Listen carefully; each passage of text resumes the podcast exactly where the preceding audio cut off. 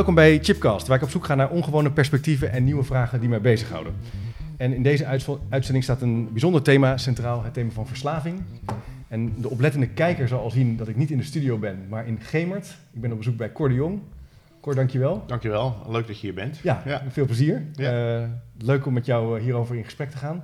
Uh, voor degenen die jij nog niet kennen, uh, Cor, jij bent emeritus hoogleraar verslaving en verslavingszorg aan de Radboud Universiteit in Nijmegen. Dat klopt. Ja. Je vertelde net dat je net je twintigste promotie achter de rug hebt. Of ja. de twintigste promotie afgerond. afgerond. Ja, zeker. Dat zegt ook wel iets over de termijn en tijd die jij als, nou, als arts en als, als hoogleraar je hebt bezighouden met verslaving en verslavingszorg.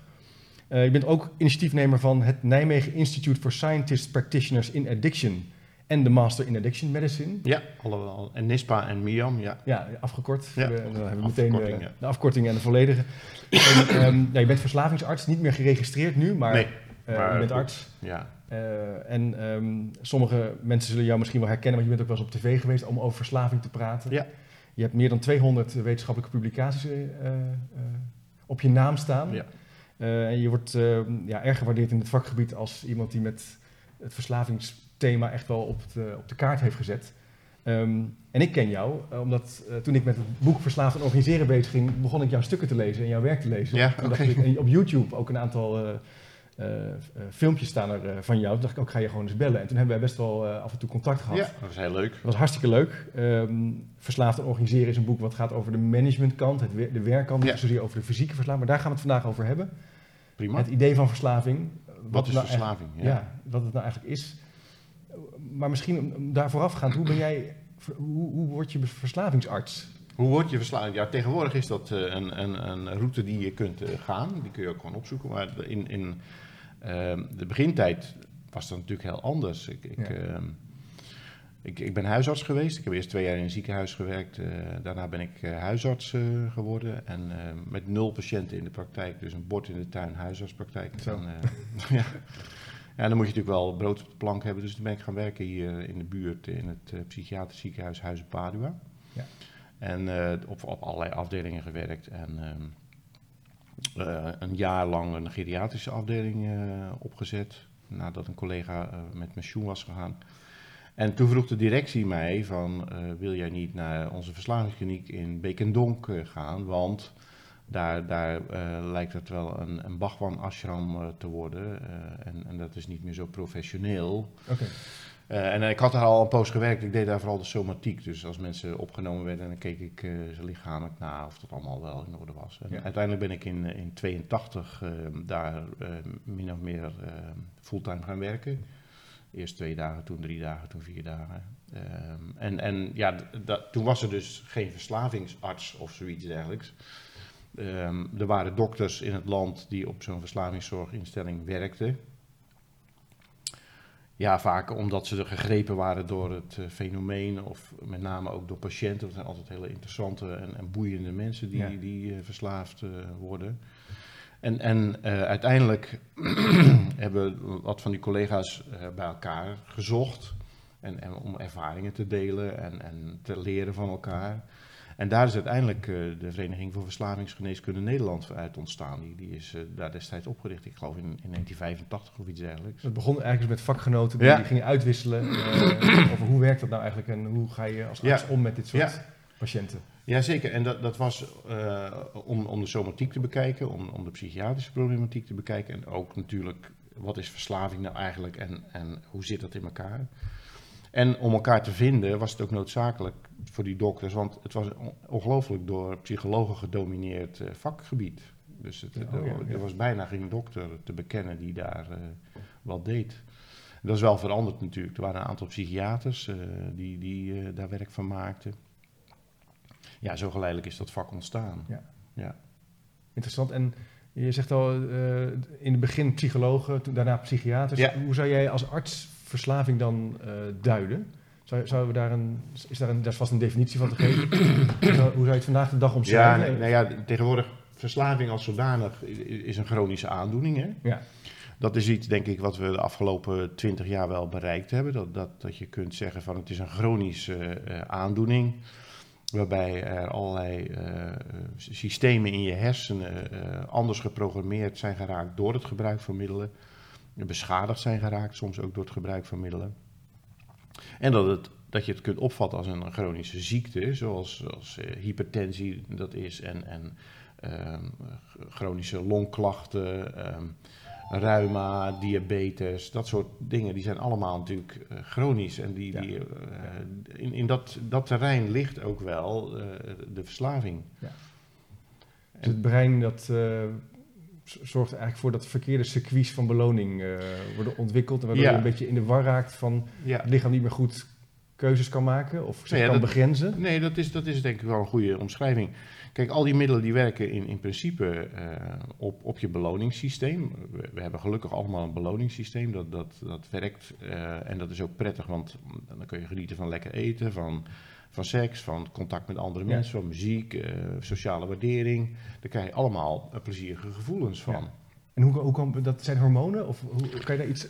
Nou, er zijn geen hormonen. Nee? Ja, het is een is heel, complex technisch. geheel. Maar iets- eh, ja, er, er zijn her- gebiedjes in de hersenen die, die ehm, gaan vuren op het moment dat er zoiets in beeld komt. Een aantrekkelijke maaltijd, aantrekkelijke man of vrouw of mooie muziek waar je kippenvel van krijgt. En die gebieden die gaan dan stofje afscheiden, dopamine, eh, wat ervoor zorgt dat je dat ook kunt te pakken krijgen. Dat je het kunt gaan, ja, je gaan gaat, opzoeken. eh, Dat En je je gedrag ook gaat, dat ja, je gaat gaat je doen. gedrag, je gaat iets doen. Oh ja, dat had ik nog eens gerealiseerd. Het is Ja. eigenlijk bedoeld om in actie te komen. Ja, je komt in actie Ja. en, en dan kan je het te pakken krijgen. En, en ehm, tegelijkertijd ehm, ja, ga je... Dus dat zit heel diep in je hersenen, bijna in je krokodillenbrein zou je kunnen zeggen. Dat, Ja. zo, maar het gaat dus ook naar je voorhersenen, hier aan de voorkant, ehm, waar we ja, beslissingen nemen die, die ertoe doen. Beslissingen die, die maken dat je iets gaat ondernemen. Ehm, en tegelijkertijd, als je middelen gebruikt, alcohol bijvoorbeeld, dan, dan raakt dat systeem ook wel een beetje van, van de weg af. En dan, nou, je was misschien van plan die avond niet lang te blijven, maar het is zo gezellig en je hebt een paar biertjes op. En dan ben je voorkomen vergeten dat je de andere dag iets moet doen. Of, dus je, je raakt je controle kwijt. Je raakt de controle... Oké, ja. Ja. en dat is natuurlijk kenmerkend voor gebruik van middelen. Dat Ja. je, dat je, ehm, eh, ja, ehm, dat je, dat je minder controle hebt en je kunt laten gaan. En, en sommige mensen vinden het heel beangstigend om zich te laten gaan, anderen die genieten daar juist van. Ja. Ehm, en, en dat maakt dat je, eh, en als je dat één keer doet, oké, eh, maar als dat blijft, dan raken je hersenen zeg maar gewend aan, aan, aan eh, het heftige effect van, van cocaïne, van andere middelen. En dat de gewone dingen er niet meer zo toe doen. Dus het, het gewoon een gesprek voeren met elkaar, contact hebben met elkaar. Dan worden er geen, cellen, geen stofjes afgescheiden. Nee, de- normaal is als je natuurlijk hier, ja, hier gaat naar buiten toe, je gaat aan zo'n roos ruiken, denk dat ruikt lekker. En daar geniet je van. Ja. Maar als je dus al te veel je hersenen hebt geprogrammeerd op het gebruik van die middelen, dan, dan denk je, oké, dat zal wel. Doet Dus de gewone dingen, de gewone lollige dingen in je Vlak, het leven, wordt vlakker, de gewone dingen. dan worden, worden vlakker. Mensen ja. vinden, dus het is niet iets wat ze verzinnen. Ze voelen ook echt minder bij, bij die roos of bij de Ja. wandeling naar de supermarkt. Of, Ja, en, en dat is één ding. En een ander ding is dat je eh, ook ehm, ehm, door het gebruik van middelen, en je gebruikt die middelen op dat moment niet, dat je je naarder begint te voelen. Ja. En dat je het middel gaat gebruiken met het idee van dan voel ik me straks weer beter. Oh ja. Maar dat beter is nooit zo goed als het voorheen was. Dus je, je, hè, je- het gaat zo zeg maar op en neer. En het gaat langzaam geleidelijk naar beneden. En als je dus op een bepaald moment, dat zie je bij rokers vaak eh, heel goed, dan moeten ze even naar buiten om te roken. En dan roken ze en dan voelen ze zich iets minder waardeloos. Ja. Iets Ja. beter. Iets beter. Maar, nog steeds meer- niet zoals je, als je al lange tijd niet zou roken, je zou voelen. Dus dan, men- dan gebruiken mensen het niet meer om eh, ehm, lekker zich te voelen, maar om zich minder waardeloos te voelen. Ja. En dat, dat is wel verwarrend. Dat vond ik verwarrend ook in het begin eh, toen ik daar ging werken. Dat, dat, dat waren met name mensen die alcohol eh, te veel gebruikten. Dus echt eh, problematisch en verslaafd eh, waren aan alcohol. Die zei, ja, ik vind het ook niet meer lekker. Ik denk, ja, niet het op. Ik Ja. vind zelf een glaasje wijn nog steeds Ja, vind ik dat lekker. wel lekker zijn, ja. Maar zij zei dan, ik vind het niet meer lekker. Ehm, maar dan gebruikten ze het om zich minder, waardeloos te voelen. Ja. En dan gaat het niet meer over de houtsoort waar de Nee, wijn heeft nee. Of, nee, of- nee, maar dan gaat het gewoon over het naar binnen krijgen. Naar binnen krijgen, Ja, ja. ja, Dus het zit op verschillende facetten. Kan je die verslaving eigenlijk Ja. aangrijpen? Je voelt je eigenlijk minder. Het, het wordt steeds een beetje, gaat een beetje slechter. Je Ja. probeert eigenlijk van dat slechte weer het een beetje op te Ja. plussen. Zeker. Maar andersom gezien geniet je ook niet meer van de dingen om je heen. Nee. Maar dat is ook echt dus een fysieke component. Het is, het is ook niet iets wat je bedenkt. Maar het is. Nee, dat is, het is een, een, een heroriënteren van je, van, je, van je hersenen, zeg maar. Dus je beloningssysteem wordt veranderd, je controlesysteem vermindert. Ehm, alle ogen zijn gericht op quatta, hè, zou je kunnen zeggen. Dat, dat is ook heel kenmerkend. Wat bedoel je daarmee? Nou, daar bedoel ik mee dat, dat ehm, ehm, als jij en ik, hoop ik dat jij dat ook hebt, eh, als je in een stad bent en je wil iets gaan drinken, dan moet je even zoeken naar een kroeg. Maar iemand die langdurig alcoholverslaafd is, die, die ruikt bijna in een omgeving waar wel Oh. alcohol te krijgen is. Is er een neus voor. Ja, en, en dat, dat is, dat, dat, is dat, je, dat je hersenen ook zo geprogrammeerd raken dat je de dingen die belangrijk zijn voor je, die zie je ook. Ja. Vanzelfsprekend. Ja.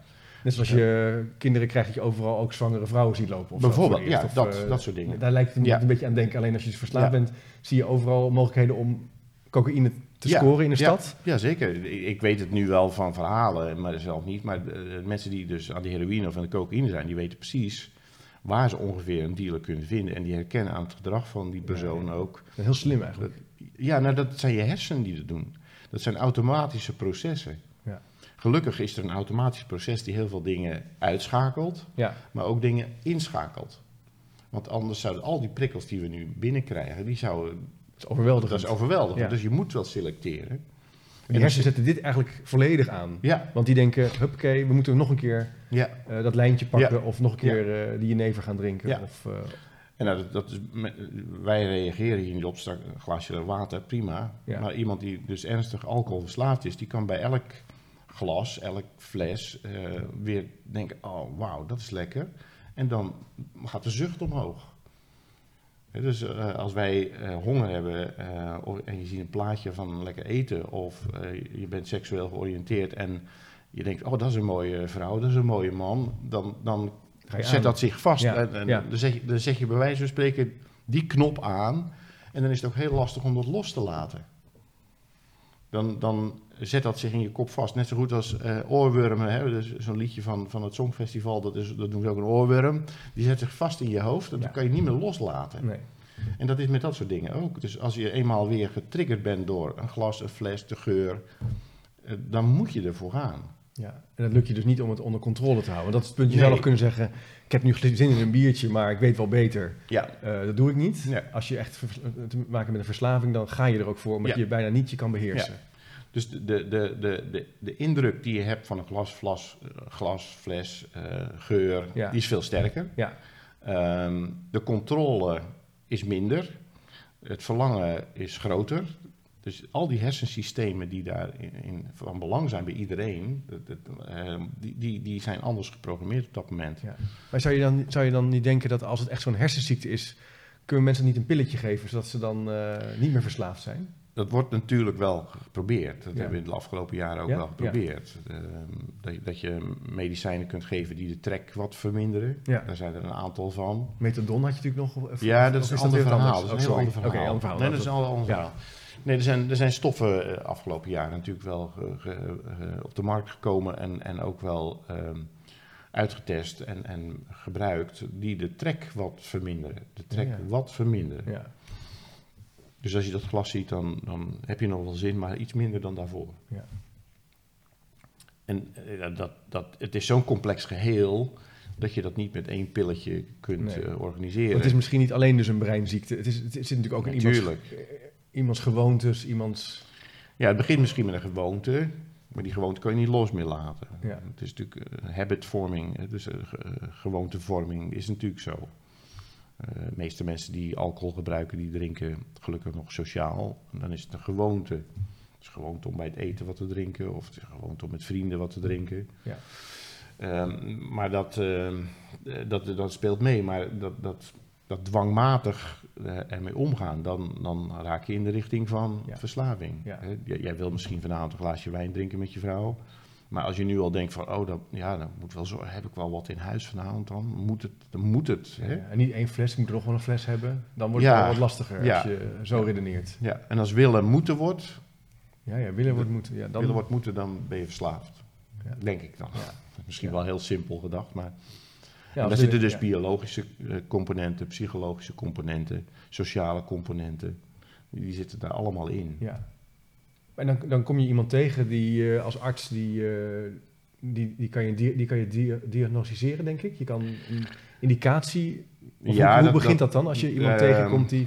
Nou ja, dat, dat is natuurlijk een groot probleem. Ehm, van, van de mensen die problematisch alcohol gebruiken, hè, om daar maar even, dat is de grootste groep, denk ik nog. ehm, ja, daar weten we van dat, dat 10% van de Nederlandse bevolking eigenlijk problematisch eh, alcohol gebruikt. Ja, ik, je hebt het een keer verteld, dat is Ja, enorm. dat is enorm. Dus ehm, nou, kinderen, ehm, niet drinkende Nederlanders, eh, allemaal afgetrokken gezegd worden 10, 11 miljoen mensen eh, toch eh, alcohol gebruiken. En, en 10% daarvan, dat is, een, dat is een miljoen op jaarbasis, is, is ergens problematisch aan het gebruiken. Dus dat ze of de controle verliezen of eh, zoveel gedronken hebben dat ze de maandag niet meer goed kunnen werken. eh, ehm, ergens tegenaan botsen, eh, in boosheid een kind slaan of een vrouw slaan of een man slaan of wat dan ook. Dat is problematisch Ja. natuurlijk. En als je ziet hoeveel mensen er in behandeling zijn, dat zijn vanwege alcohol 35, 40.000. Dat zijn dus heel weinig. heel Niks weinig. eigenlijk vergeleken op de Ja. groep die echt zich eh, problematisch eh, Ja, verhoudt dus- tot alcohol. Ja, in dus ieder geval. een, ver- verborgen ziekte in feite. Ja. Ja, en dat is natuurlijk wel Dus problematisch. maar dat gaat ook, eh, ik kan me voorstellen dat het een verschil is als arts of je iemand tegenkomt uit vrije wil die zegt, ja, Ja. beste Cor, ik, dit lukt niet meer. Dan heb je al wel winst, denk ik. Dan wil iemand. Ja, nou dat komt niet veel Dat voor. komt natuurlijk niet- nee, niet veel voor. nee. Nee, dat, dat, ehm, dat zien we nu ook wel.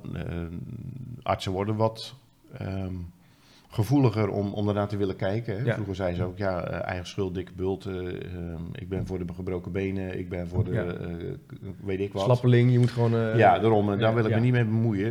Het is natuurlijk een ontzettend gestigmatiseerd beeld, verslaving. Je bent een slaaf, ja. Ja, Dat is misschien in deze tijd van het slaafverleden nog wel, wel extra heftig om te zeggen dat iemand verslaafd is. Hè. Dus het draagt een enorm stigma. En, en de, de herkenning, eh, bijvoorbeeld in de huisartspraktijk. We hadden pas weer een training met huisartsen en die zijn heel ontvankelijk om te leren. ja. Maar ze, ze, ze, ze hebben vaak, ja, het kost veel tijd en eh, het is Ja. hopeloos. Oh ja. Het werkt niet. En, eh, maar goed, als je daarmee aan de gang gaat, dan zijn ze heel ja, bereidwillig om mee te kijken. En ehm, is het ook heel goed om te leren van hoe vraag je er nou precies naar als huisarts of als andere arts. Of alcohol of andere middelen ook een rol spelen. Ik hoorde een keer van een bevriende arts die zei, nou, mijn criterium is een beetje als ze meer drinken dan ik, Ja, dan is het, dan maak ik me zorgen. ja, nou ja, dat, je dat- lacht er zelf al om. Dat, Ja, is, dat is natuurlijk, natuurlijk een beetje dat, raar. dat, dat is het niet meer van deze nee, tijd. Nee, dat klopt niet meer. Kijk, als je, als je zegt het is een ziekte, dan, dan ga je ook als diabetes, suikerziekte ook een ziekte is, dan zeg je ja, nou ja, ehm, als iemand te veel suiker zit te, zit te eten of veel te veel begint te plassen, dan eh, denk ik nou, Ja. als hij niet meer plast dan ik, dan eh, zal het wel meevallen. Ja, precies. Ja. Dus dat is Nee, natuurlijk niet nee, goed. nee. Dat is een onderdeel van het stigma, denk ik. Ja. ja, zo zie je al hè, hoe, hoe diep geworteld dat is. Ook misschien wel bij artsen zitten. ja. Bij, Ja. ja. En dat is natuurlijk, dat is al heel oud natuurlijk. Hè. Als je kijkt naar Noach, die door zijn zoons bedekt moest worden omdat hij in zijn dronkenschap naakt eh, ter aarde lag. Ja. Eh, ja, dat is schaamte. Schaamte. Ja, je bent jezelf verloren. Hè? Je hebt Ja. geen controle meer over jezelf. Je weet niet meer wat er is gebeurd. Ja. Dus we hebben nog wat te maken met, die, met dat gevoel van schaamte. zeker. De patiënt, maar misschien ook wel dus de arts. Die, eh, Oh, zeker, de artsen ook, Die eh, in die korte tijd, eh, eh, tijdens Iets het mocht. 10 minuten gesprek, eh, dat je dan moet kijken van, hé, hey, kan ik daar iets bereiken? Ja. Ja. ja. En begin je als arts altijd bij de medische analyse? Of kan je ook kijken bijvoorbeeld naar meer dat sociale, de sociale kant van, van de Mm. verslaving? eh, eenzaamheid of eh, Nou, dat is, hoe, bepaalde groepen mensen met ja. wie je optrekt? Hoe, hoe, Hoe, hoe komen eh, mensen bij een huisarts terecht? Hè? Ja. Wat maakt dat je een consult aanvraagt bij de huisarts? Nou, dat kan zijn dat je maagpijn hebt, of dat je hoofdpijn hebt, of dat je weet ik wat voor klachten hebt, lichamelijke klachten. Het kan ook zo zijn dat je je zorgen maakt over je werk. Het kan ook zorgen dat je over een partner wat niet goed loopt, over kinderen waar het niet goed mee loopt.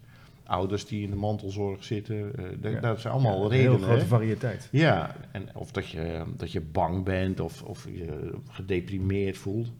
Dus al die biopsychosociale eh, problemen die mensen kunnen ervaren, kunnen ertoe leiden dat je naar de huisarts gaat. Ja. En die moet dan maar uitzien te vinden van, hé, hey, dit zou wel eens kunnen samenhangen met het gebruik van alcohol. is wel heel complex dus. Dat is heel complex. Ja, dat is heel het is ook zo. Ja. Het is ook zo. Ja. Nou, zijn, nou valt mij wel op in de media dat er steeds wel harder wordt uh, opgetreden. Of dat artsen zich steeds meer beginnen uit te spreken tegen roken bijvoorbeeld. Ja, nou dat is wel heel fantastisch. Ja. Vind, hoe kijk je daarnaar? Is dat, ja, Nou. je zegt het al.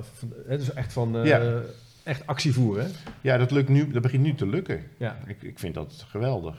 Ja. Ja. Ik, ik herinner me wel uit eh, de psychiatrie-periode dat ik hier in, in Padua werkte. Dan hadden we ook een, een, directeur die zelf ook niet rookte. En die zei van ja, we moeten eigenlijk stoppen met het roken van die Ja. mensen hier. Ja. Nou, dat is nooit gelukt. Nee. Dat, eh, daar kregen we de handen niet voor op elkaar. Moeilijk. En, ja, het personeel rookt als een schoorsteen, Ja. de patiënten Ja. rookt als een schoorsteen. En moet je ze dat nou ook nog afnemen? Ze zijn Dat- al dat in de war. ja. En, ehm, hè. Ja, en, en er zijn ook mensen die zeggen, ja, ze zijn al wat in de war. En als ze dan een beetje nicotine gebruiken, dan reageren ze in ieder geval nog adequater. Het is een Ja. routine, hebben ze dat in ieder geval. Ja. Nee, viel me, ik heb ooit voor mijn promotieonderzoek eh, in dwang- en drangverpleging eh, meegelopen in het werk. Ja. En eh, om te kijken hoe teams samenwerkten. En ontzettend interessant. Dus ik was in heel veel gesloten inrichtingen, semi-gesloten Ja. inrichtingen geweest. Maar daar werd ontzettend veel ja, Die asbakken buiten waren altijd vol. Ja. En dat Dus- ver- verbaasde mij toen ook al. ja, dat is En, gigantisch. Het hoorde echt bij, bij het vakgebied, werd Ja. toen verteld. Nee, dat klopt. Ja. Ja. En dat is gelukkig veranderd. En, en eh, longartsen hebben daar natuurlijk een heel belangrijke rol in gespeeld. Ja. hè. Twee vrouwelijke longartsen. Die, eh, ja, die echt op de bres staan om, om dat te verminderen. En de verslavingsartsen ook. Ja. Eh, dat is toenemend. Ehm, ja, 150 artsen die 150 Kamerleden gaan bewerken. Dat is Ja, toch ja, ja, geweldig? dat is heel goed. Maar hoe kijk je dan, want ik, toen ik met het boek over verslaving, eh, Ja. ik heb dus een, ja, ik ben dus geen arts, maar wel een soort studie te doen naar dat idee van verslaving. Begon ik ook dat alcohol wel beter te begrijpen. Ik ben gestopt met drinken Oh ja? eh, toen ik eh, met die studie begon. Oké. Dat ik dacht, niet alleen, ik, heb nooit, ik ben denk ik nooit verslaafd geweest, hoewel ik wel graag hield van een glaasje wijn. Maar ik begon met name de medische kant. Dat ik dacht, beetje holy shit, dit is echt super slecht voor me. Ja, Eh, en, en het is eigenlijk nooit goed. Eh, Nee, het je is nooit goed. Het is nooit, bedoel, je kan je afvragen, ja, moet je dan alles wat niet goed is, et cetera, et Ja. cetera. Maar ik dacht toen wel van, nee, ik, ik ga toch stoppen. Het be- Het bevalt me ontzettend goed. Maar nu denk ik, dat is nu 3,5, 4 jaar geleden, van waarom, waarom hebben we alcohol zo... eh, dat is zo'n slechte, slechte, echt een harddruk eigenlijk. ja dat is zo verslavend. Het doet Ja. zoveel kwaad. En toch, wat je al zegt, 30, 30 tot 40.000 mensen laten zich behandelen. Eén, 10% zijn probleemdrinkers. Ongeveer een miljoen mensen. Ja. Eh, hoe kijk jij daarnaar? En zeg je van ja, dat is nou eenmaal, moeten we dat gewoon accepteren of moeten we toch toe naar een, naar een strakkere benadering van, van alcohol? Nou, dat is, dat is de afgelopen twintig jaar natuurlijk ook wel strakker geworden. Ja. Ehm, de, eh, de- die hele eh, aanpak van niet eerder dan 18, dat, dat heeft natuurlijk Ja. heel lang geduurd. Van 16 naar 18 Ja. is dat gegaan. Ja. Ehm, ik denk dat ouders ook behoorlijk eh, alert zijn geworden op het eh, alcoholgebruik eh, door kinderen. Hè. Vroeger was het gebruikelijk dat je met 12, 13 toch je eerste biertje had, je eerste Ja. sigaretje en je Ja. eerste biertje. Ehm, dat gebeurt nog steeds dat er natuurlijk mensen zijn die, die ehm, eh, stimuleren dat kinderen indrinken voordat ze uitgaan. Ja. Maar dat wordt ook steeds minder. Ja. Dus, en, en ik begreep, Positieve beweging. ja, ja, dat is een positieve beweging. Trimbos doet daar natuurlijk ook onderzoek naar, hè, naar, de, naar Ja. het voorkomen van alcoholgebruik eh, op jongere leeftijd. Dat is aan het verminderen. Ja. En tegelijkertijd zie je, zie je bij de generatie die eh, zelf nu kleine kinderen heeft, het stond pas nog in de Volkskrant een heel stuk over, die dan weekends vrijmaken om de dealer te bellen om ketamine, cocaïne, LSD eh, en GHB eh, binnen te komen, laten komen. En met Oh ja. vrienden dat te delen. Ja. denk ik, hallo? Wat is dit nou? Wat is dit nu weer? Dat is toch een hele nieuwe ontwikkeling, hè? Dus aan de ene kant zie je dat, dat verantwoordelijke ouders eh, hun kinderen in toom houden. En dat het, ehm, als, je, als je een gelukkige eh, peergroep hebt, dat, dat de leider van de peers, net als jij zegt, natuurlijk drink je niet, dat is toch gewoon slecht voor je? Ja, oké, dat is slecht voor je. Dan ben je in een gelukkige omstandigheid van een, eh, een, plezierige peergroep die ook Ja. lol heeft met, op een andere manier. Ja. Maar het kan ook zo zijn dat je natuurlijk toch eh, ondergaat in de alcohol. En, Ja. en ja, dat je zo'n probleem, dat, dat je wel functioneert, maar dat je eigenlijk fysiek gezien dus echt het, ja, eh, slecht, je- slechter gaat. Ja. aanslag pleegt op je lichaam. Ja, en zeker jonge mensen. eh, tussen 12 en 21 is dat brein nog constant aan het rewiren. Ja. overal nieuwe dingen in. Ja. En als je dat marineert in alcohol, ja, dat is gewoon niet goed. Nee, niet ja. Nee, dus dat moet je niet doen. Nee. Nee.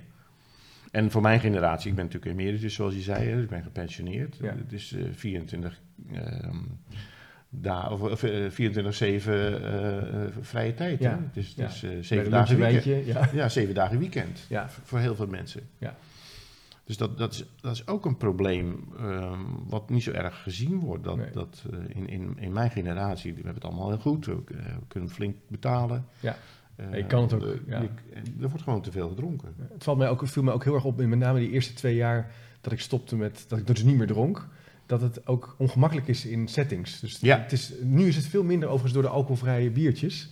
Ja, Het is wel oké om tijdens een borrel zo'n 0.0 te drinken, maar Ja. twee, drie jaar geleden was het echt heel raar. En dan heb je dus steeds een gesprek met Ja. mensen over het feit dat is je... er met jou ja, aan de hand? En, Ja. is op een gegeven moment heel, en dan heb je ook nog eens het punt dat op een gegeven moment een borrel niet meer leuk is, omdat je gewoon na vijf glazen cola... Heb je Ja, dan- echt geen zin meer nee, in cola. dan zit je helemaal vol. Dan ben je, Of water, eh, ook. bah. Ja, dus dat, gaat je allerlei, gaat, dat is mij allemaal gaan opvallen in dat, in dat Ja. proces van ja, gewoon dan eh, een glaasje water drinken. Dus het is ook heel erg eh, sociaal, zit er druk ook wel op. Oh, absoluut. Dat drinken erbij hoort. Hè, maar als je gaat studeren is dat natuurlijk, als je gaat studeren, Ja. heb ik ook meegemaakt, ja, heb ik ook flink aan meegedaan, maar ja, dan drink je is ook zo, ja. Dat hoort erbij. Ja. ja. Maar goed, er zijn natuurlijk meer, meer vormen van verslaving dan alleen alcohol. Want je Ja, even- nicotine, alcohol, dat komt het meeste voor Ja, nog steeds. Hè? ja. 25% van de Nederlanders die drinkt, eh, eh, ehm, rookt Ja. nog. 25. Ja, Ja. 25%, dat is natuurlijk toch veel. Dat is echt heel veel, ja. Nou ja, eh 20 Gelukkig jaar al geleden was het beter. 40% Ja. of zo. Hè? Dat vind ik nog wel veel, 25 Ja. jaar. Onder de artsen wordt veel minder gerookt. Is daar onderzoek naar? Ja, ja, ja. Oh, Dat is, artsen roken aanzienlijk minder dan de gemiddelde populatie. Maar ze drinken net zoveel of meer dan de Ja, Oké, gemiddelde nou ja, dat is wel ergens dat. Je moet het ergens uithalen. ja. Ja. En je, ehm, eh, je kan dan, kijk, nog ketamine, cocaïne, eh, daar, la- laten we even alles langslopen. Je noemde al even seks. Is dat ook een verslaving? Zou je dat ook zien als een Ehm, fysieke... Ja, seksualiteit is natuurlijk eh, net, net zo goed als alcohol gebruiken slecht bespreekbaar. Hè? Daar, Ja. daar heb je het niet zo makkelijk over. Eh, maar ehm, eh, verslaving, ja, dat, dat, dat is net, het is een pathologisch gewoontegedrag dan. Hè? Dat, je, dat je moet. Eh, Ja, en dat kan Ja, neurologische ja, ja, ja, breineffect hebben. Ja, een orgasme is natuurlijk ook een dopamine opstoot in je hersenen van hier naar morgen. Ehm, en dat, dat, eh, ja, dat, dat kunnen mensen nastreven. Ehm, en dat, dat, dat kan ook dagelijks heel vaak worden. En dan, dan, dan ben je daar alleen nog maar mee bezig. Ja, dus moment, ja, dus, maar dan raak je wel, het is, dat is nog niet iets wat je, eh, het is iets volledig natuurlijk, zou je kunnen zeggen. Ja. Het is nog niet iets wat je toedient aan je, Nee. hè? dus je giet niks naar binnen, je prikt niks in je arm. Nee. Maar je kan dus wel er zo van kaart van raken dat je hele gedrag gedurende Ja. gaat over Ja. nog een keer, nog een keer, nog een keer. Er is ook, Ja. er is ook een hele mooie film over gemaakt van een man, eh weet je ook weer? Nou, zal ik op de website nog even Ja. zetten. Over een man die helemaal zijn leven inricht Rond, eh, rondom seks. Rond dus seks, doodongelukkig wordt. dan. Ja. Zijn alle mensen die gebruiken ook ongelukkig? Is, is, on- is ongelukkig zijn een, een, eh, een, onderlegger van, van verslaving? Zeg maar, ga je, ga je drinken of ga je middelen toedienen omdat je ongelukkig bent? Of ga je, ga Nou je ja, dat dat, dat is, de, de vraag is waar, waarom je gaat drinken, hè, waarom je gaat gebruiken. Ja. Er, zit, de, meeste, de meeste gaan natuurlijk gebruiken eh, in hun jeugd. Hè, de, de experimenteerperiode na de lagere school tot aan de universiteit of, of Ja, eh, ja. tot de middelbare schoolperiode is natuurlijk een experimenteerperiode. Dat is gewoon zo. Ja, Wie ben ik? Wat wil ik? eh, wat doe ik? Ja. Eh, en en ehm, ja, er zijn, zijn van die jongelui die willen alles proberen. Nou, dan, dan loop je natuurlijk het risico dat je allerlei dingen gaat proberen die je beter niet kunt doen. Ehm, en er zijn natuurlijk ook bij die, die ehm, ja, wel willen, maar niet durven. Een beetje angsthazen type zo. ja. En die komen er bijvoorbeeld achter dat je, als je met een slok alcohol op of een slok GHB, dat je ineens heel ehm, populair kunt Ja, worden. dat en, je wel een eh, praatje met ja, mensen ja, die jongen ja, durft te maken. Dat Oh, kun je ja. wel, hè? ja, dus het werkt. Ja, dus het, het is een beetje afhankelijk hoe je in elkaar steekt, eh, hoe, je gaat hoe je tot Ja, ja, gebruik ja. komt. Dus het hoeft niet per se ongelukkig te zijn. Nee, en er zijn natuurlijk ook, ook eh, eh, jonge mensen die, die getraumatiseerd zijn, die ehm, heel akelige dingen hebben meegemaakt in hun jeugd. Ehm, en die erachter komen dat je dat soort eh, dingen die terugkomen ook weg kunt stoppen door te zuipen, te gebruiken Ja. of wat dan ook. Ja. En, en, ehm, eh, en, en het bijkomend heftig verslavend effect van de middelen. Het zijn middelen die natuurlijk lekker zijn. Het zijn Ja, in principe genotmiddelen. ze zijn goed gemaakt, hè? Ja, het werkt ook Ja, echt. ja, Ja. ja. ja. Ja, Ze, dus ze doen heel positieve dingen. eh, kortdurend waarschijnlijk. Ja. Als je het niet in toom houdt. Ja, precies. Dus, daar zit, dus het kan vanuit verschillende Oh, plekjes kan het, Ja. kan het naar je toe komen. Ja. Eh, jong zijn, willen experimenteren, barrières wegnemen, jezelf verzekerd voelen, traumatische ervaringen. ja. En biologisch eh, Biologisch. natuurlijk. Hè. Dit kan ook zo zijn dat je, dat je niet dronken wordt. Dat je niet dronken wordt. Ja. Maar iedereen wordt toch dronken? Nou ja, er zijn natuurlijk jonge mensen die gieten erin en die merken er oh niks ja, aan. die, hebben, die kunnen er En- gewoon beter tegen. Ja, en dat is natuurlijk ook riskant. Oh ja, want dan ga je gewoon meer gebruiken Nee, nee, om ja. dronken te worden. Ja, En dus dan ben je eigenlijk gewoon heel snel, raak je, word je verslaafd aan. ja en, en je hebt niet in de gaten dat je verslaafd raakt. ja, ja. Kijk, als je die eerste slok neemt en je ligt al meteen onder tafel, denk ik, dit, wil ik, dit vind ik niet meer leuk nee, eigenlijk. Nee, stop maar even. Dus de negatieve kant daarvan ervaren die dat weer niet. Ja. En dat kan, kan genetisch bepaald zijn. Dat, eh, Ja. Ik begreep ooit dat, in, eh, dat Aboriginals bijvoorbeeld heel slecht tegen alcohol kunnen. Dat, daar, Ja. dat die eh, daar nog steeds in Australië moeite hebben om te Ja. participeren. Omdat ze eigenlijk in een hele korte tijd... Ja, ik denk dat, dat, dat, is- dat Dat is, heb ik ooit gehoord toen ik in Australië was. Ik weet of ja, ik denk dat dat ook een heel complex bio-psychosociaal ja. probleem is. Ehm, als je Ja. ziet wat de Australiërs gedaan hebben met, of de Engelsen, Ja. er waren nog geen Australiërs, met de Engelsen gedaan hebben met de bevolking daar, dat, Ja. dat, dat is echt walgelijk. Ja, er waren geen mensen, hè? Nee, nee, er waren op een van Fraser Island heette dat geloof ik, dat is een groot zandeiland voor de kust, voor de oostkust van eh, Australië. En daar kregen we ook een rondleiding en ehm, ja, iedereen liep, die aboriginals, het was lekker weer, dus die liepen allemaal in de naki. En Engelsen die vonden dat eigenlijk niet passend. Dus die hadden allemaal kleren laten overkomen uit Engeland voor de kindjes om ze aan te kleden. Maar wat deden die, en dat is echt heel smeerlapperij, die hadden tonnen en daar zat difterie in. En de- deze kleren in eh, voor de kindjes en die kinderen die kregen die kleren, die kregen allemaal difterie en gingen daaraan dood. Ja, Zo kan je natuurlijk ook het probleem oplossen. Ja. Dus ja. die, die hele bevolkingsgroep die dus daar, daar 60.000 jaar eh, trots heeft geleefd en wist hoe ze dat land ehm, zo konden eh, gebruiken of, of zo konden leven in het land dat Ja. ze overleefden. Gewoon kapot gemaakt. Dat is gewoon kapot ja, gemaakt. dat is verschrikkelijk. Ja. En dat is natuurlijk met heel veel ehm, Ja, met, Eh, met eh, eh, stammen. of- autochtone Ja, eh, bevolking. Hè? dus met Indianen, in. Amerika. eh, Lucky Luke gaat er ook over, hè? De, de drank, eh, de en de, de flessen en de... Ja, Ja, ja. Mexico of eh, Zuid-Amerika. Daar speelt, ja. Maar goed, we kwamen even op de zijspoor van de Aboriginals. Over de, maar dat laat wel zien over hoe complex eigenlijk... ja, ja, dat is dus een heel sociaal probleem. sociaal probleem Ja. ook is. Hè? Ja.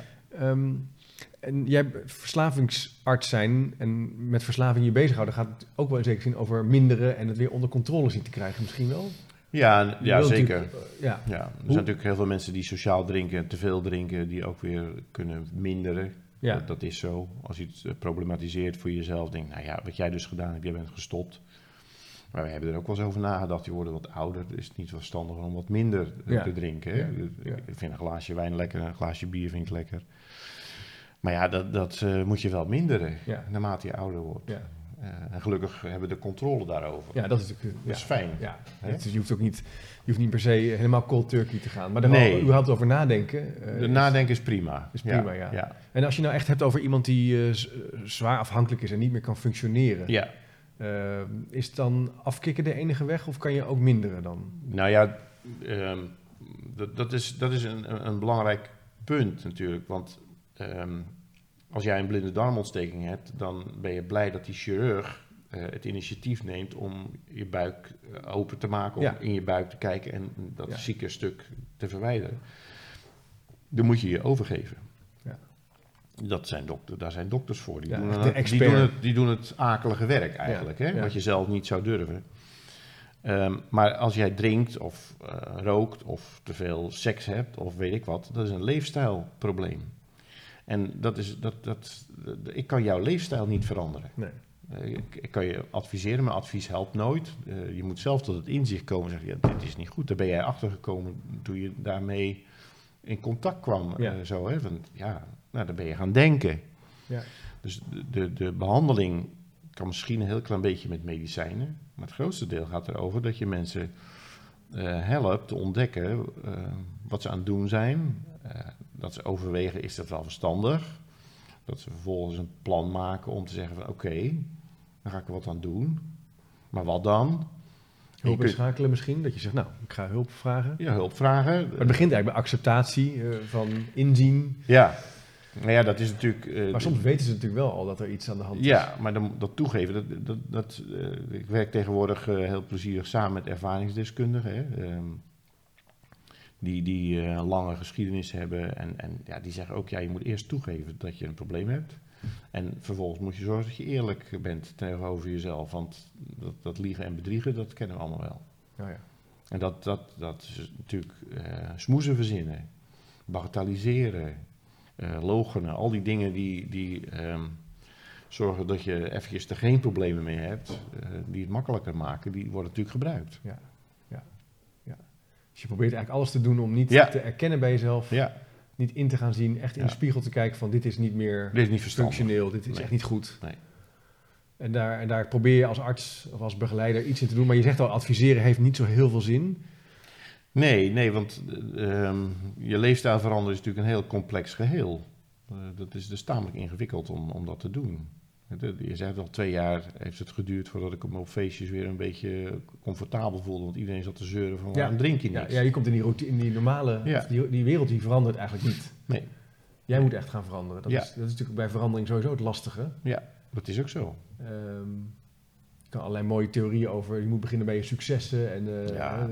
mooie gesprekken voeren. Maar uiteindelijk is het heel confronterend, denk ik, helemaal als je natuurlijk echt zwaar afhankelijk bent. Om dan een dag nuchter eh, de, Ja. dag, de dag door te komen. Ja, En s'avonds niet, eh, niet te gebruiken. niet te gebruiken. Ik, ik, ik heb last zelfs wel eens dat mensen die verslaafd zijn, eh, fysiek ook allerlei routines hebben. Hè? Dus de fles grijpen naast zich, eh, bepaalde wandelingen waar zijn maken. de sigaretten? Sigaret- oh ja, ja, dat- waar waar ja. zijn mijn, mijn pillen, mijn, mijn slaapmiddelen? Ja. Ja. Dus dat is allemaal, speelt allemaal mee. ja, die routine zit er natuurlijk enorm in. Dat, is, dat zijn automatische processen Ja. geworden in je hersenen. Ja. Is er een aanpak? Is er een, is er een beproefde methode? Nou ja, de- die zijn er natuurlijk veel. ehm, De AA-meetings zijn natuurlijk heel bekend. Ja, AA is natuurlijk één, dat is, dat is, dat- daar kun je echt zelf naartoe gaan. Hè? Ja. En, eh, de eerste stap van de AA is dat je toegeeft dat er iets is wat sterker is dan jezelf. Ja, dat is eigenlijk wat je net eerlijk Dat is de eerste, ja. En de laatste stap is dat je probeert andere mensen te helpen om ook die eerste stap te zetten. Ja, een soort cirkel. Ja, en, maar goed, dat is de AA, dat is een zelfhulporganisatie. Een van de oudste en meest effectieve, denk ik ook. En, en eh, de professionals, ja, die, die, die eh, bewegen zich natuurlijk op het biologische, psychologische en sociale terrein. Ja. En, en dat, dat, als je echt problematisch gebruikt, dan is het op al die terreinen is er wel iets mis. Hè? Dus je lichaam doet het niet meer zo goed. Je hebt allerlei klachten. En Ja. psychologisch gezien ben je alleen maar bezig met, in plaats van allerlei andere dingen te doen. En sociaal loopt het mis met het werk, met het gezin, met, met justitie, noem maar op. Dus Geld, inkomen, huis, ja, je gaat allemaal... Dat is Alles gaat het is mis. allemaal aan elkaar gekoppeld. ja, alles is aan elkaar. Dus als je alleen maar zegt, nou het is biologisch, het zit in je nucleus accumbens en daar gaan we pillen voor maken, dan vergeet je dus dat dat Een te enge benadering. heel langdurig al mis is gegaan. En dat zien we nu ook wel in, in, in, de, in de psychiatrie, want de psychiatrie begint nu ook zich meer te interesseren voor, voor eh, verslaving, eh, voor, voor mensen die verslaafd zijn. Eh, lang was het zo van ja, eh, stop eerst maar met gebruiken, dan gaan we daarna wel aan je angst en je depressie werken. Dat, dat is onzinnig. Ja. Die hangen zo nauw met elkaar samen, dus je moet het geïntegreerd doen. En dat begint nu ook daar wel. Het is echt een system, systemische aanpak Ja, waarin ja, je verschillende disciplines moet... Dus je moet ook veel kunnen als verslavingsexpert, of als begeleider. Je moet kennis hebben van verschillende Ja, dat klopt. Ja. facetten eigenlijk. Het is niet één ding. Het is niet Nee. zeggen, je moet lekker op vakantie gaan en eh, nee, nee, dat werkt of je eigenlijk huis nooit. opruimen. Nee, dat werkt eigenlijk dat- Dat weten we, dat werkt Vakantie nooit. is wel leuk, maar Ja, ja. nee. nee, dat werkt niet. Nee, dus er zijn verschillende... En ehm, je hoort ook wel... eh, ik heb dat boek gelezen van Bruce Alexander. Dat is dan Mhm. zo'n Canadese verslavingsarts. En die doet daar onderzoek. Die zegt, het is ook een maatschappelijk probleem. Het is een... dat het is zit- natuurlijk ook zo. in ons systeem, in onze Ja, ja, ja. samenleving... dat we willen presteren, dat alles meer moet... dat we daardoor als individu kwetsbaar worden voor ongelukkig zijn... voor het, Ja. het, het hoge gevoel hebben van energie. Ja. Dat kan, kan je dus op weg nemen. Dr- Drank, pillen, eh, Ja. kopen, hè, fitness. Had hij het ook een keer, heeft ook een keer eh, iets over geschreven. Het idee van eh, Ja, ja, ja. verslaafd zijn aan de, fitness, de big packs en zo. Sixpacks, ja. Sixpacks. Ja, je noemt heel veel dingen op die natuurlijk spelen. Hè. Pech moet weg. Dat, dat, dat is in Nederland natuurlijk ook eigenlijk wel zo. Hè. Ja? Ja, dat denk ik ook wel. Dat, dat mensen niet eh, accepteren dat het soms misgaat. eh, Ja. dat, je, dat je een ziekte krijgt, dat je, dat, je, dat, het, dat je niet gelukkig bent, dat, je, dat het niet werkt zoals je zou willen dat het werkt. Pech moet weg. Dan Ja. moet er maar gezorgd worden dat ik dat Ja. niet meer heb. Ja. dat, dat zien we nu met die hele ehm, ja, epidemie van, van gebruik van opiaten voor pijnproblemen. Hè? Dus in Amerika, ik geloof dat er 35, 40.000 mensen overlijden aan overdoseringen van opiaten. Eh, dus dat zijn de mensen die zelf nog niet opiaatverslaafd waren. Hè? Ja. Dus daarnaast gaan er ook nog 30.000 die opiaatverslaafd zijn overlijden eh, door- doordat ze ja, gemene middelen gebruiken. Dus in totaal zo'n 70.000 Echt erg veel. doden per jaar door opiaten. Ja, die, die epidemie komt hier ook naartoe. En dat is eigenlijk heel cynisch, want ehm, we vinden dat pech weg moet. Ehm, nou, pijn is pech. Ja. Pijn moet weg. Een van de criteria om een ziekenhuis te beoordelen of het goed is, als patiënten uit het ziekenhuis gaan, dat de pijnscore laag is. Ja. Want de meeste mensen gaan natuurlijk naar het ziekenhuis omdat ze ergens pijn hebben. Ja. Ja. Ja. Of na een operatie pijn houden hebben. Eh, en dus eh, die- die- dat, kun je, dat, dat criterium voor die ziekenhuizen om het beter te doen, die kan je in de goede richting ombuigen als je die patiënten die weggaan allemaal een opiaat geeft. Ja. Want dan hebben ze geen pijn. Nee. Dus die geven allemaal een kruisje op het plekje waar minder pijn is. Ja. Dat is natuurlijk heel cynisch.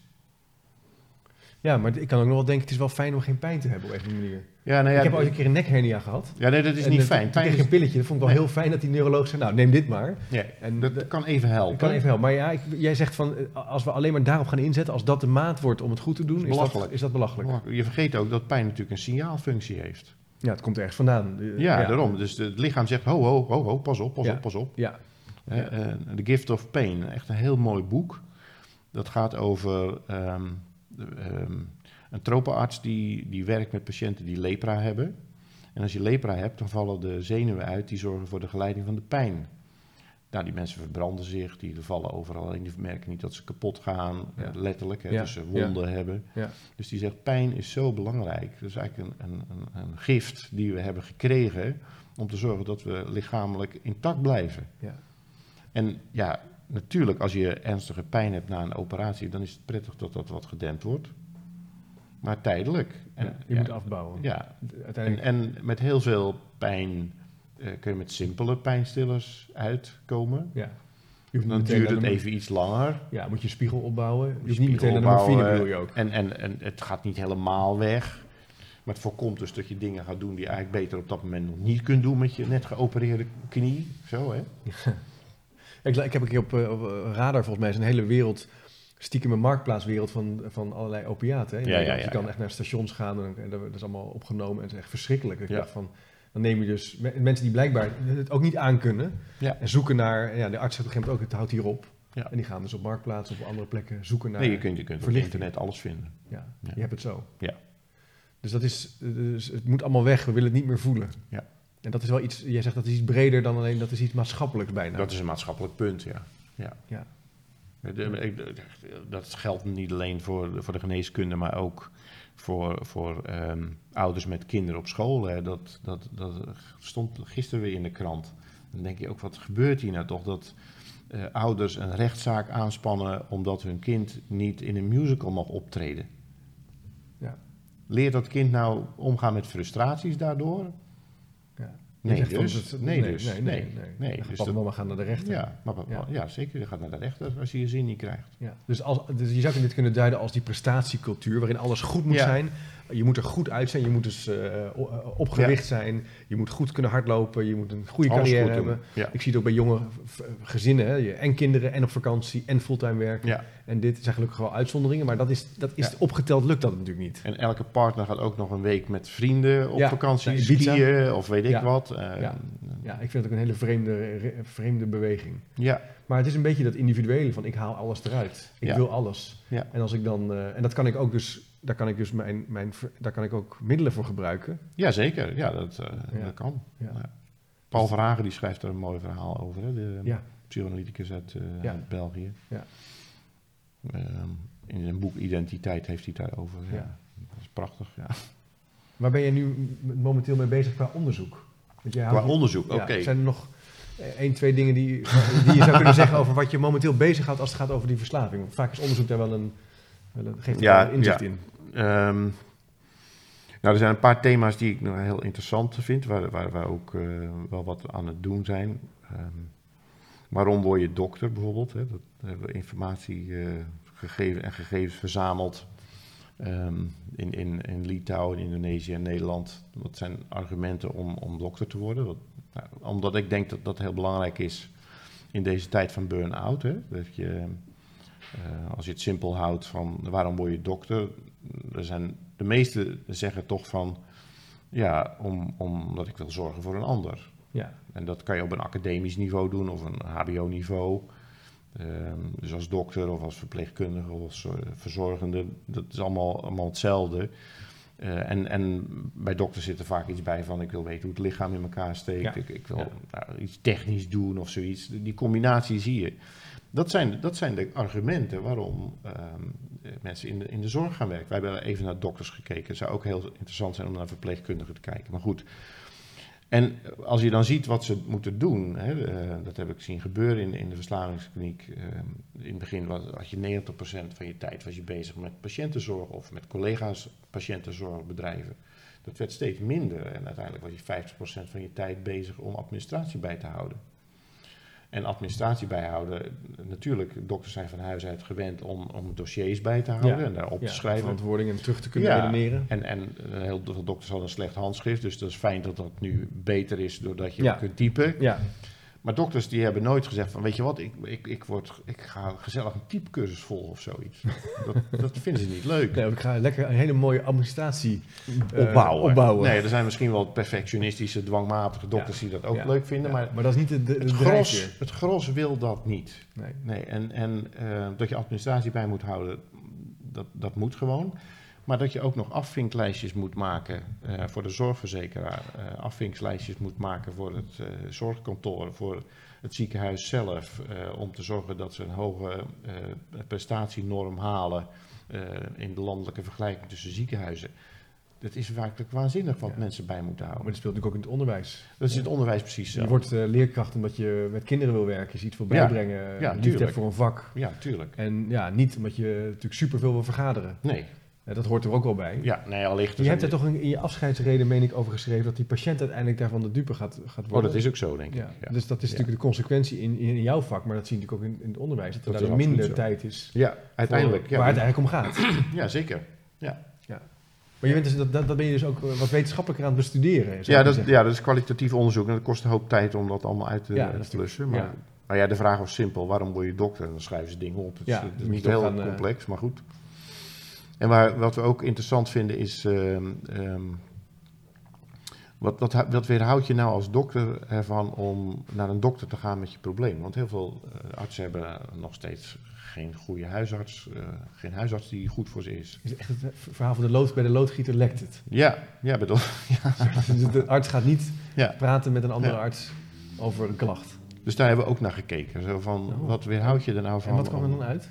Daar zijn we aan het analyseren. Oh ja, oké. Ja, ja, ja, ja. ja. Maar dat, je, je hypothese is dus dat, daar, dat ze dat dus doen.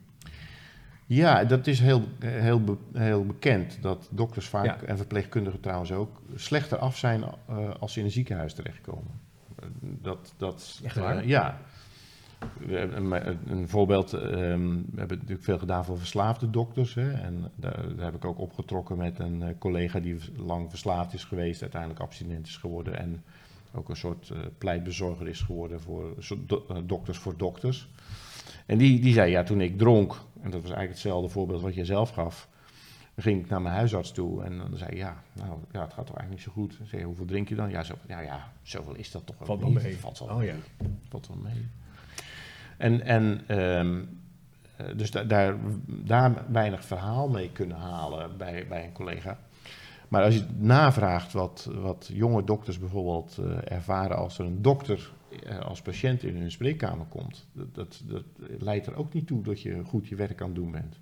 Want wat gebeurt er? Is Maar hij zou wel denken dat ik het niet weet, of Ja. nou moet ik het extra goed doen, of Ja. weet ik dit eigenlijk Ja, wel. ja, ja. eh, dus je nou, kwetsbaar durven op, opstellen of zeggen, goh, kan, ik weet het even niet. nee, Dit speelt overigens ook wel, ik weet uit ervaring dat dit wel bij juristen ook speelt. Eh, Dat zal wel, ja. Omdat dat de autonome zelfstandig een oordeel kunnen vellen, ja, is dan heel belangrijk, onafhankelijk. En dus in een, in een, eh, een vraag kunnen stellen. Ja, ze, heel veel doen het wel hoor, maar is, is moeilijk, is spannend. Dat, dat is ook zo. En het is ook, ehm, ja, soms collega's van mij die zeggen, nou, ik, ik zeg het niet meer in een ziekenhuis dat ik dokter ben. Want dan, dan, eh, krijg geen goede zorg. Ja, nou ja, dat weet ik. niet. Nee, ik, nee. ik schoot een anekdote door mijn hoofd. eh, die was echt heel schrijnend. Janine, die mijn vrouw, die was gevallen met de fiets. Ja. En, en ehm, ja, die had hier de sleutelbeen gebroken. Oh, dus, ja. dus wij gingen naar, het, eh, naar de eerste hulp toe van een ziekenhuis. En ehm, nou ja, dan kom je dus bij de eerste hulp terecht, bij de spoedeisende hulp. Ja, nou, mijn vrouw die heeft ehm, eh, de clavicula gebroken, de sleutelbeen. Ja, ik ben dokter, dus ik, ik gebruik die termen. Zij is verpleegkundige. Dat zeg je aan de balie, hè? Ja. En dan zegt die mevrouw, ja, daar heeft niks mee te maken. Je moet nou eerst naar de huisartsenpost. Dus je komt bij de spoedeisende hulp binnen. Tegenwoordig is het misschien anders hoor. Maar dan moet je eerst naar de HAP, naar de huisartsenpost. Nou, dan zit je daar bij de huisartsenpost. Dan komt er een verpleegkundige, een triageverpleegkundige, die loopt tussen tussendoor naar de huisartsenpost. En die kijkt ernaar en zegt, nee, dit is een gebroken... eh, dus die moet nou terug naar de is spoedeisende gewoon hulp. Kafka dit. Ja, dat is gewoon Kafka. Ja. Dus dan zitten we daar en ehm, nou, dat, duurt, dat duurt vrij lang. Ja, Ehm, pijn Komt er een meneer binnen die heeft een ijzeren pijp door zijn bovenbeen gehad, bloed overal. En dus die wordt ook niet eerst op de spoedeisende hulp, maar die moet eerst naar de huisartsenpost om daar te laten zeggen dat hij dus, eh, dus weer doen. terug. En wij zitten daar te wachten. Als je niet had wel pijn. Ehm, dus ik, ik zeg, ga naar die balie toe, naar die mevrouw. Zegt, eh, weet u nog hoe lang dat duurt? Dus hij zegt, ik heb hier een witte jas. U was toch dokter? Als u er nou een paar helpt, zijn we eerder klaar. Zo. Zo. Kun je het voorstellen dat je, Zo. dat je op die manier... Heel eh, fel. Ja, dat is toch ongehoord om, om op die manier met dingen om te gaan. Dus blijkbaar eh, zit, voelt zij ook wel veel, veel vrijheid om in één keer jou ook als collega te benaderen. Ja, maar dat is toch bezopen om... Dat is heel... om- dat, nee, dat kan, dat kan je niet. dat kan gewoon niet maken natuurlijk. Hoe komt dat? Ja, dat is... Dus, dus het is soms heel link om te zeggen dat je dokter bent. Ja. Want daar ging het even over. Ja. Maar aan de andere kant heb ik ook wel collega's meegemaakt die het heel plezierig vonden dat je dat stuk weg hebt. Hè? Dat ze niet in Jip en Janneke taal nee, dingen gaan vertellen. Naar, naar de sleutelbeen kan eh, kijken. Ja, ja eh, het opereren, zie je ook wel op de foto. daarom. Zoiets of zo, denk ik dan. Daarom. Ja, ja. Dus dat is, heel, daar- zijn we, dat is heel interessant, om daarnaar te kijken. ja. ja. Ook om jonge mensen te helpen om, om, eh, om, eh, om, om daar iets mee te doen. ja. Um, Dus kijken naar het 3G-systeem, hè? dus eh, gedachten, gevoelens en gedrag. Daar hebben we ook naar gevraagd. Wat denk je, wat voel je, wat doe je? Ja. En op basis daarvan kan je natuurlijk, als mensen allerlei rare gedachten hebben, daar ook met cognitieve gedragstherapie iets aan doen. Ja. Dus dat is echt grappig. Mooi. Ik had ehm, nog een laatste vraag. Onderweg zag ik, eh, stopte ik even. Toen keek ik op Twitter een bericht van iemand die weet dat ik nu de opname Ja. maak. Want op Twitter dan de- deed ik het even. Die zei, hoe ga je nou om als eh, verslavingsarts met eh, asociaal gedrag in een familie? Soms heb je ook natuurlijk een patiënt die in het systeem van een familie asociaal, hè, zich Ja. misdra- misdraagt. Ja, Wat je als hij een klap geeft of ja, asociaal gedrag vertoont. Dat is dus veel meer dan alleen dat individu. Hoe, hoe, hoe kan je daar, ja, ehm, hoe moet je daar naar kijken? Waar begin je dan? Ja je begint, je begint natuurlijk met degene die zich eh, aanmeldt of eh, zo. Degene die je aan tafel hebt, ja. Ja, Ja. Dan, met anderen kun je niet werken. Ehm, ik had altijd wel het idee van, als er een echtpaar was of een familie, dan is er eentje verslaafd, maar eigenlijk is het hele gezin verslaafd. Ja. Die hebben er allemaal last van. Die, die, die, ehm, die anticiperen al op gedrag van vader of moeder als ze gedronken zijn. Eh, nou ja, dus het, het, het, het beïnvloedt iedereen in een gezin. Ja. En ehm, ja, zo'n twintig jaar geleden was nog gebruikelijk dat de systeemtherapeuten werkten. Hè? Dus eh, hoogopgeleide systeemtherapeuten in de verslavingszorg, die zijn eigenlijk allemaal een beetje weg eh, Hm. eh, Hm. ja, gesaneerd, zou Ja. je kunnen zeggen. En dat is wel heel jammer, want ik heb daar hele fraaie dingen mee kunnen doen en kunnen zien als je een gezin aanpakt. Want iedereen heeft daaronder te lijden. Ja. En, en ehm, dus als, als degene die ehm, het geïdentificeerde probleem heeft ook abstinent wordt, dan kan je met zo'n gezin ook ehm, de boel weer, ja, eh, hoe zou je dat kunnen zeggen? Ehm, dat iedereen de gelegenheid heeft om erover te praten hoe akelig het was. Eh, en, Tot verwerking En, ook, en, tot verwerking te komen. Ja. En, dus dat, dat, dat, is heel belangrijk. Maar goed, dat, dat kost dus echt veel tijd. Ja. Eh, en dat is er niet. Nee. Eh, en ehm, individuele aanpak, dus ja, die staat voorop. Misschien ligt het ook wel in hetzelfde verhaal wat je net zei over het neoliberale gebeuren. Iedereen voor zich en, en Iedereen kapitaal voor ons. precies. Zo. Ja. ja. Eh, dat, dat zou best kunnen dat Ja. dat daar ook een rol in meespeelt. Ja. Dat er te weinig gekeken wordt naar systemen. ja. Terwijl daar in dat systeem misschien nog wel heel veel te winnen is. Nou ja, dus te winnen is, eh, dat betekent dat iemand stopt. Ja. En, maar als er gestopt is, eh, om, om te zorgen dat die levenslijnen weer een beetje eh, Ja. goed terecht kunnen komen. Ja. Zo. Begeleiding, dat zie ik ook weer bij jeugdhulp zie je dat ook, hè, dat het helpt om een, gezin te, nabij te zijn als professional. Nou ja, dat lag dus gisteren in de, in de Volkskrant ook weer een stukje van, van ehm, ja, dysfunctionerende gezinnen. Hè? Dat kinderen uit huis geplaatst werden Ja. en dat, dat er nu ehm, een, een eh, zorginstelling is die, die neemt dat gezinnetje Ja, op ja, en gaat daarmee aan de trainen. Ja, Ja, dat, is, dat denk ik, dat, dat moet je doen. ja dat is Die ouders zijn natuurlijk ook wanhopig. Die, die, er zijn toch weinig ouders die zeggen, weet je wat, ik neem kinderen, want dan kan ik ze lekker gaan mishandelen. Ja, die, die mensen zijn er toch niet, Nee. hoop ik, denk Nee, ik. zal misschien een enkeling, een enkel kwaadaardig iets zijn, maar het merendeel dat is, toch dat is een heel kwaadaardig iemand. Ja, En, en het ja. gros van de mensen is, natuurlijk niet gewoon, zo. eh, je ziet het niet meer, Nee. weet het niet meer. En eh, het gaat ook om vaardigheden, om kennis. Om, eh, ja, je wilt over- toch het beste doen voor je kinderen, denk ik dan. ja. Ja. Leuk hoor, nou bijzonder interessant om met je over van gedachten te wisselen over verslaving en verslavingszorg. Om het idee van verslaving wat meer handen en voeten te geven. We hebben dat, heb je dat, eh, nou helpt mij in ieder geval. Ik vond het heel leuk om met je over te hebben. Ja. We hebben een aantal eh, woorden, bijvoorbeeld abstinent noemde je, een aantal andere vaktermen. Ja. Ik zal ook op de website even de, eh lijst vertaling met verta Ja, ja, woordlijst opnemen. Want die heb ik in de tijd gemaakt. Dus achter in het boek Verslaafd en Organiseren Klopt, is, een, is een woordlijst opgenomen. Die zal ik ook als pdf plaatsen. Kijk ook zeker even op, ik ga een beetje half in de camera kijken, maar voor degene die luistert. Www.managementboek.nl slash chipcast. Daar vind je onder andere het boek Verslaafd en Organiseren, maar ook wel andere boeken die eh, hiermee te maken hebben. Dan kan je daar nog even naar kijken. Ehm Cor, hartelijk dank voor eh, je tijd. Leuk om een bij Ja. jou in Brabant eh, Zeker. op bezoek te zijn. Nou, dat is heel leuk om er weer eens over te praten. Ja. Ja, ik ben heel benieuwd naar de vervolgonderzoeken en artikelen. Dus ik blijf het volgen. Ehm, voor de luisteraar en kijker, bedankt voor het kijken en luisteren. En tot de volgende keer maar weer. Oké.